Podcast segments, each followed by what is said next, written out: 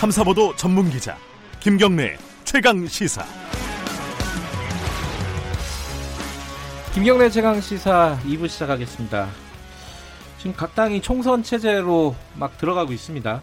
총선 기획단도 만들고 어, 현역 의원 평가 뭐 시작됐고 어, 영입 인사 뭐 좀 삐그덕거리는 부분도 있지만 어쨌든 시작이 됐고요. 어, 민주당 얘기를 오늘 좀 해보겠습니다. 오늘은 얼마 전에 불출마 선언을 하신 분이죠. 그리고 어, 민주당 쇄신해야 된다. 어, 그렇게 말씀을 하시는 분입니다. 더불어민주당 이철희 의원과 함께 관련된 얘기 좀 나눠보겠습니다. 안녕하세요. 네, 안녕하십니까. 예, 어, 아침 일찍 스튜디오에 나와주셔서 감사합니다. 네. 얼굴이 좀 편해 보이세요. 편할 수밖에 없죠. 네, 뭐 이렇게 짐을 내려놨다 그럴까? 좀 홀가분해졌습니다. 짐이 그렇게 무거웠어요? 음, 뭐 저는 무거웠습니다. 그래요? 아마 다른 분들도 이 공직의 무게라는 게 네. 특히 이제 국회의원이라는 게 어, 큰 일, 큰 일을 하는데 이제 참여하는 사람이잖아요. 네. 뭐 집행권은 없습니다만 토론을 통해서 참여하는 사람들이라 또 국회에 가면 천 명이 넘는 기자들이 이 감시를 하고 있기 때문에 국회 기자가 그렇게 많아요? 아, 많습니다. 아이고, 네. 천 명이 국회의원보다 훨씬 많습니다. 그래서 그 짐이 좀 무겁다고 봐야죠. 저는 좀 무거웠습니다. 네. 아니 뭐 여의도 국회의원만큼 좋은 직업이 없다. 뭐 세간에서는 뭐 보통 그렇게 얘기하잖아요. 근데 실제로 해보니까 아닌가 봐요.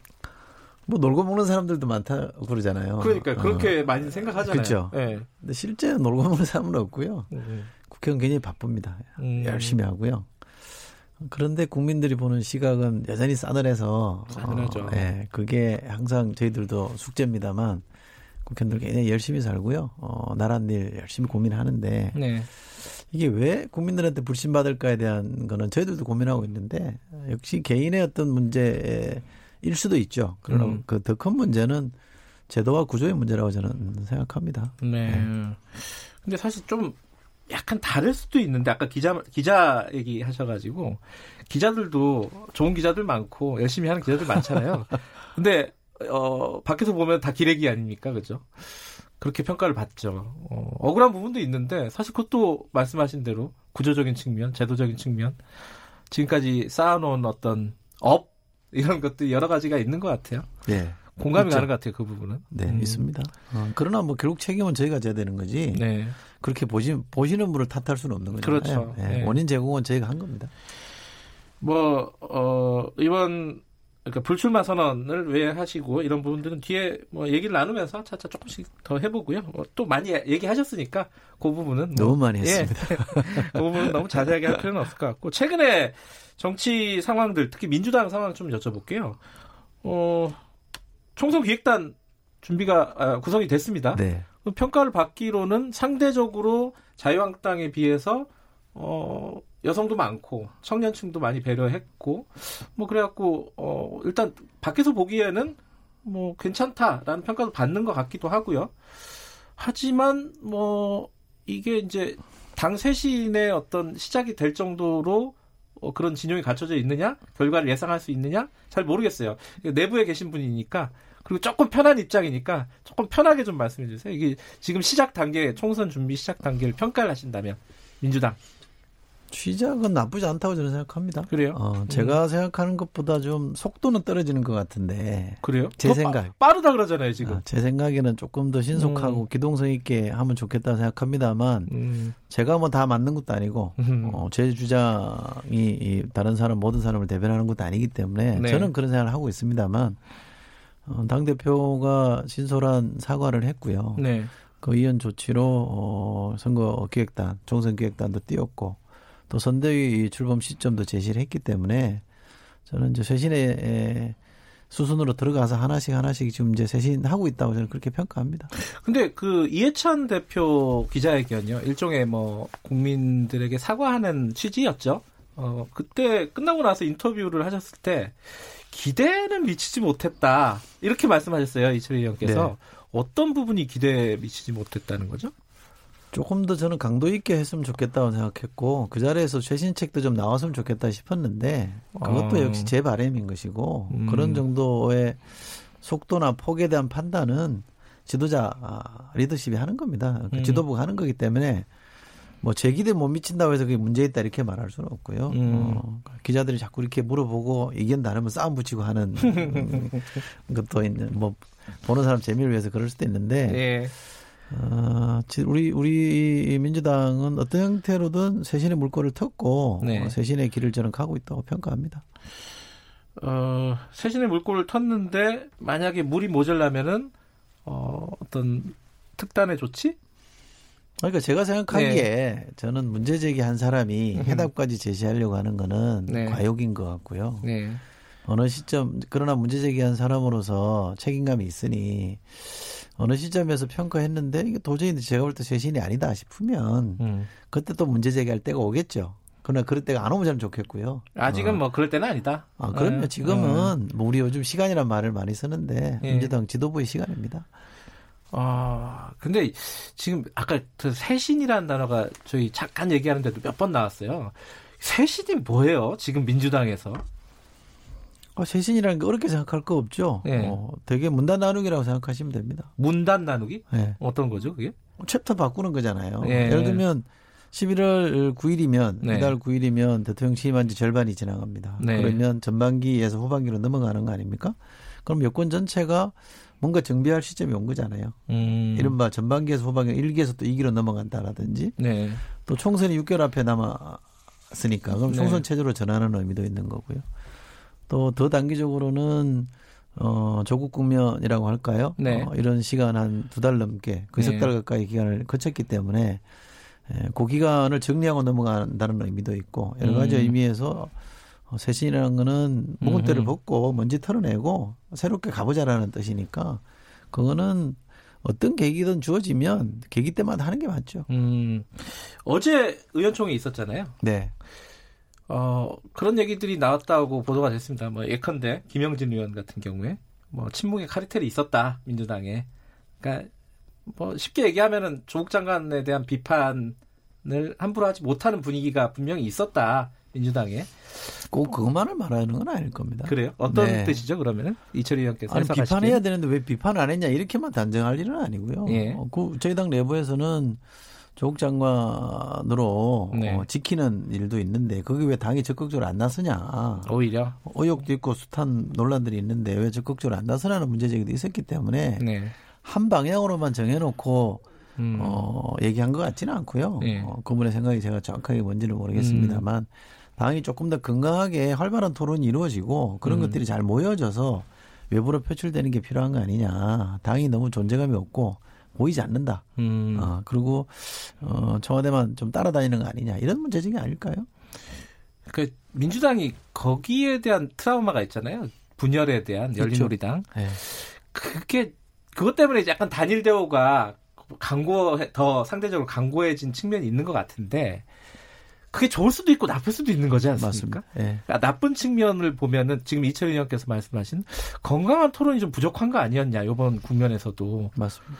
그거는 앞으로도 그런 그 문제가 계속될 거잖아요. 이거 어떻게 해야 돼요? 아니 그래서 이제 활력이라는 거 네. 선거는 당이 치르는 거잖아요. 네. 그래서 선, 이 정당이 대기 집권 여당이 활력을 상실하는 경우들이 들어 있어요. 과거의 경험에 보면 우리 네. 당이 아니더라도 그럴 경우에 좀 어려움이 겪습니다. 음. 이 당이 좀 어, 역동성 있는 건강한 활력 있는 그런 정당으로 거듭나고 거기에 어, 그 다음을 보여주는 미래의 어떤 지도자들도 이제 왕성하게 활동하고 목소리 내고 이런 것들이 좋거든요. 음. 그러니까 그런 식으로 지금 형태를 바꿔가고 있는 중입니다. 근데 음. 우리가 항상 쇄신이나 혁신을 할때 안정을 잃어버리는 경우도 가끔 있어요. 음. 그렇지 않아요? 그러니까 네. 너무 쇄신만 쫓다가 보면 그 근본을 잃어버리는 경우도 있고, 근데 너무 근본만 추종하다 보면 또 쇄신이 안 되는 경우가 있기 때문에 균형을 잘 찾아야 되는데 지금은 집권 여당이라는 중책 그 막중한 책임이 있기 때문에 안정 속에서 저희가 쇄신해야 되는 과정이 있는 겁니다. 네. 질서 있는 쇄신이라 그럴까요? 그거를 지금 저는 진행하고 있다고 보고요. 음. 어, 하나하나 어느 순간 상, 단계마다 기다 아니다 이렇게 논쟁할 일은 저는 아니다. 음. 그, 그 건강한 토론 뭐 이런 거 하나 더 여쭤보면은 예컨대 비주류라고 할까요? 그러니까 민주당의 전체적인 당론이나 이런 거와는 다른 얘기를 하는 의원들이 간혹 있었어요. 그렇죠. 예, 컨대 뭐 금태섭 의원 같은 경우 공수처 관련된 법안, 뭐 박용진 의원 같은 경우에는 뭐 조국 장관 관련된 뭐 사안에 대해서 다른 목소리. 어, 밖에서는 이게 그 민주당 지지층들이 이 이런 개별 의원들을 굉장히 비판하는 목소리가 컸습니다.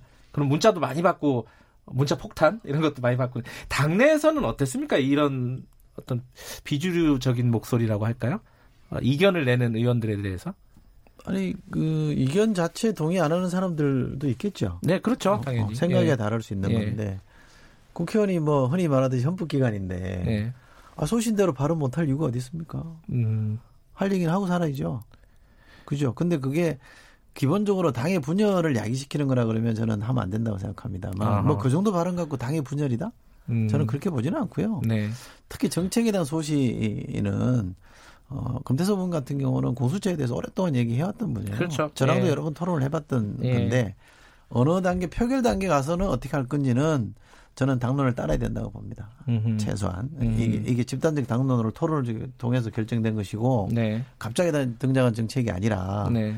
이른바 민주당이 오랫동안 참여정부 시절부터 주장해왔던 거기 때문에 거기에 대해서 저는 음, 표결을 따라야 된다는 게 제 생각입니다만 네. 그러나 그 이전에 이러저런 얘기를 하는 것 자체를 저는 뭐 탓할 생각은 전혀 없고요. 음. 그래서 이 당이 활력이 없다고들 많이 해서 저는 부족하다고 봅니다만 그러나 다른 당에 비하면 저는 소신 있게 자기 발언을 하는 사람들이 있다고 봅니다. 아, 상대적으로 보면요. 그렇지 않습니까? 음, 그 민주당에 계시니까 그런 얘기를. 아니 뭐 다른 당과 비교해도 그 예. 당의 입장과 다른 얘기를 과감하게 하는 국회의원들 예를 들어보세요. 다른 당에. 음. 그렇게 있던가요? 잘 기억이 안 나네요. 아, 그러니까요. 음. 저는 이것도 이 당이 갖고 있는 장점이고 강점이라고 생각해요. 음. 그 최신 얘기 잠깐 더 해보면요. 그 어제 어제였나요? 그, 그 마- 박지원 의원이 그 얘기 하셨어요. 그 민주당 같은 경우에 공천이나 이런 작업은 어, 이해찬 대표가 다 끝내놓고 그 다음에 이제 선수 교체를 할 거다. 그게 합리적일 것이다라는 취지의 얘기를 했습니다. 어떻게 보세요? 예상을 하신다면? 아, 공천해놓고 선수 교체한다는 건 무슨 말이죠? 그러니까 당 대표 이제 선, 선대위 이런 이런 쪽으로는 이낙연 총리가 등판할 거다. 그러니까 일선에서 물러날 거다라는 거죠 이해찬 대표가. 저는 그렇게 보지 않습니다. 그 끝까지 아니, 왜- 가신다? 아, 끝까지 가야죠. 당원들이 선- 합법적으로 음, 민주적으로 선출한 당 대표를 왜 나가라고 그럽니까? 저는 과거에도 그런 방식이 옳다고 보지 않습니다. 음. 뭐 비대위 체제라는 게 그렇게 에, 좋은 것도 아니고요. 비대위 네. 근거가 뭡니까? 별로 뭐 그 합법적이지도 않은 거예요. 비상 정통성- 상황이니까 비대위겠죠. 아니 그러니까 정통성이 없는 네. 음, 기구가 너무 자주 등장하는 것도 저는 한국 정치 후진성이라고 보기 때문에 네. 선출된 사람이 끝까지 자기 역할을 다 하는 게 맞죠. 음, 저는 그걸 흔들 생각은 전혀 없어요. 누구도 흔들어서는 안 된다고 저는 생각합니다. 다만 당 대표에서 책임 있게 쇄신하십시오라는 요구는 할 수 있는 거잖아요. 음, 그러니까 그것이 어, 결국은 우리가 공천으로 나타나겠죠. 네. 공천에서 얼마나 새롭고 좋은 사람들을 등장시킬 거냐 또는 때묻은 사람 얼마나 어? 물러나게 할 거냐 이 리더십인데 네. 그거는 당 대표 리더 어, 고유의 리더십 아닙니까? 그리고 선대위가 출범하면 그 선대위의 얼굴은 이 다음 미래를 상징하는 사람이 와줘야 되는 게 우리가 흔히 말하는 네. 정치 문법이고 선거 문법이잖아요. 그런 식의 저는 포석은 가능하다고 봅니다. 음, 근데 왜 당 대표를 물러나게 합니까? 그 이해찬 대표가 그 당 대표에 대한 비판 여론에 대해서 그렇게 얘기를 했잖아요. 그 아주 극소수다. 그렇게 생각하신 거예요, 이철희 의원께서도? 아니요, 저는 그 말이 아니라 예. 저는 당원들은 물러나라고 요구할 수 있습니다. 당원은 예. 일종의 주권자잖아요. 네. 그러니까 주권을 갖고 있는 사람이 내가 볼 때 당신은 못하니까 물러나셔 얘기 할 수 있는 거죠. 일반 국민도 대통령한테 할 수 있는 거 아닙니까? 네네. 그걸 못하게 할 수는 없는 거죠. 네. 그러나 그게 숫자가 천 명이다, 뭐 백 명이다. 그러니까 별거 아니다 이렇게 취급할 수는 아니죠. 네. 저는 제가 예찬 대표라고 하면 단 한 명이라도 물러나야 된다 요구하면 네. 그 요구에 대해서 심각하게 받아들여야 된다고 생각합니다. 내가 뭘 음. 잘못하고 있는지를 되돌아보는 계기로 삼아야 되는 거죠. 네. 그러나 그분, 그분들이 할 수 있는 요구가 제가 국회의원으로서 이분이 사퇴하는 게 현재 필요하다라고 하- 생각하느냐 전혀 그렇지 않고 네. 일반적으로도 저는 합법적으로 임기를 가지고 선출된 사람을 네. 어, 특별한 이유 없이 합법적인 절차 없이 그만둬야 된다고 요구하는 건 전 안 맞다고 보는 사람입니다. 음, 어찌됐든, 그러면 지금, 어, 어떤 스스로 되돌아봐야 될 정도의 당내의 분위기, 비판 여론은 있다라고 보시는 건가요? 아니 스스로 되돌아보는 게 뭐 큰 문제입니까? 일일 삼성이라고 누구라도 반성을 하고 살아야 되는 건데 네. 마치 무슨 이런 얘기를 하면 이해찬 대표에게 큰 문제가 있는 것이냐는 자꾸 몰아가는데 네. 이런 제가 아까 말씀드렸잖아요. 선거 6개월 전이고 임기 절반을 넘어섰고 조국 국면이라는 큰 음, 음, 시기를 거쳤으면 네. 되돌아보는 게 맞죠. 네. 당 대표가 가장 크게 되돌아봐야 되는 거 아닌가요? 성찰해야죠. 네. 그거는 대표로서 지야, 져야 될 당연한 짐이에요. 음. 그게 마치 험이 있으니까 뭐 어, 추궁하듯이 얘기한 거라고 오해하지는 않았으면 네. 좋겠어요. 아 그런 말씀이 아니라 그런 어떤 성찰이나 이런 것들이 지금 어, 자연스럽게 그리고 합리적으로 진행이 되고 있느냐. 진행되고 있다고 저는 봅니다. 그렇게 보세요. 네. 음, 그렇구나. 아니 근데 지금 사실은 이게 불출마를 선언하고 그러면 보통 사람들 그렇게 생각하잖아요. 아, 물론 이제 국회 자체에 대해서 실망하고 이런 부분들도 있으셨을 것 같아요. 20대 국회는 최악이다. 이런 말씀을 하셨어요. 그죠? 네.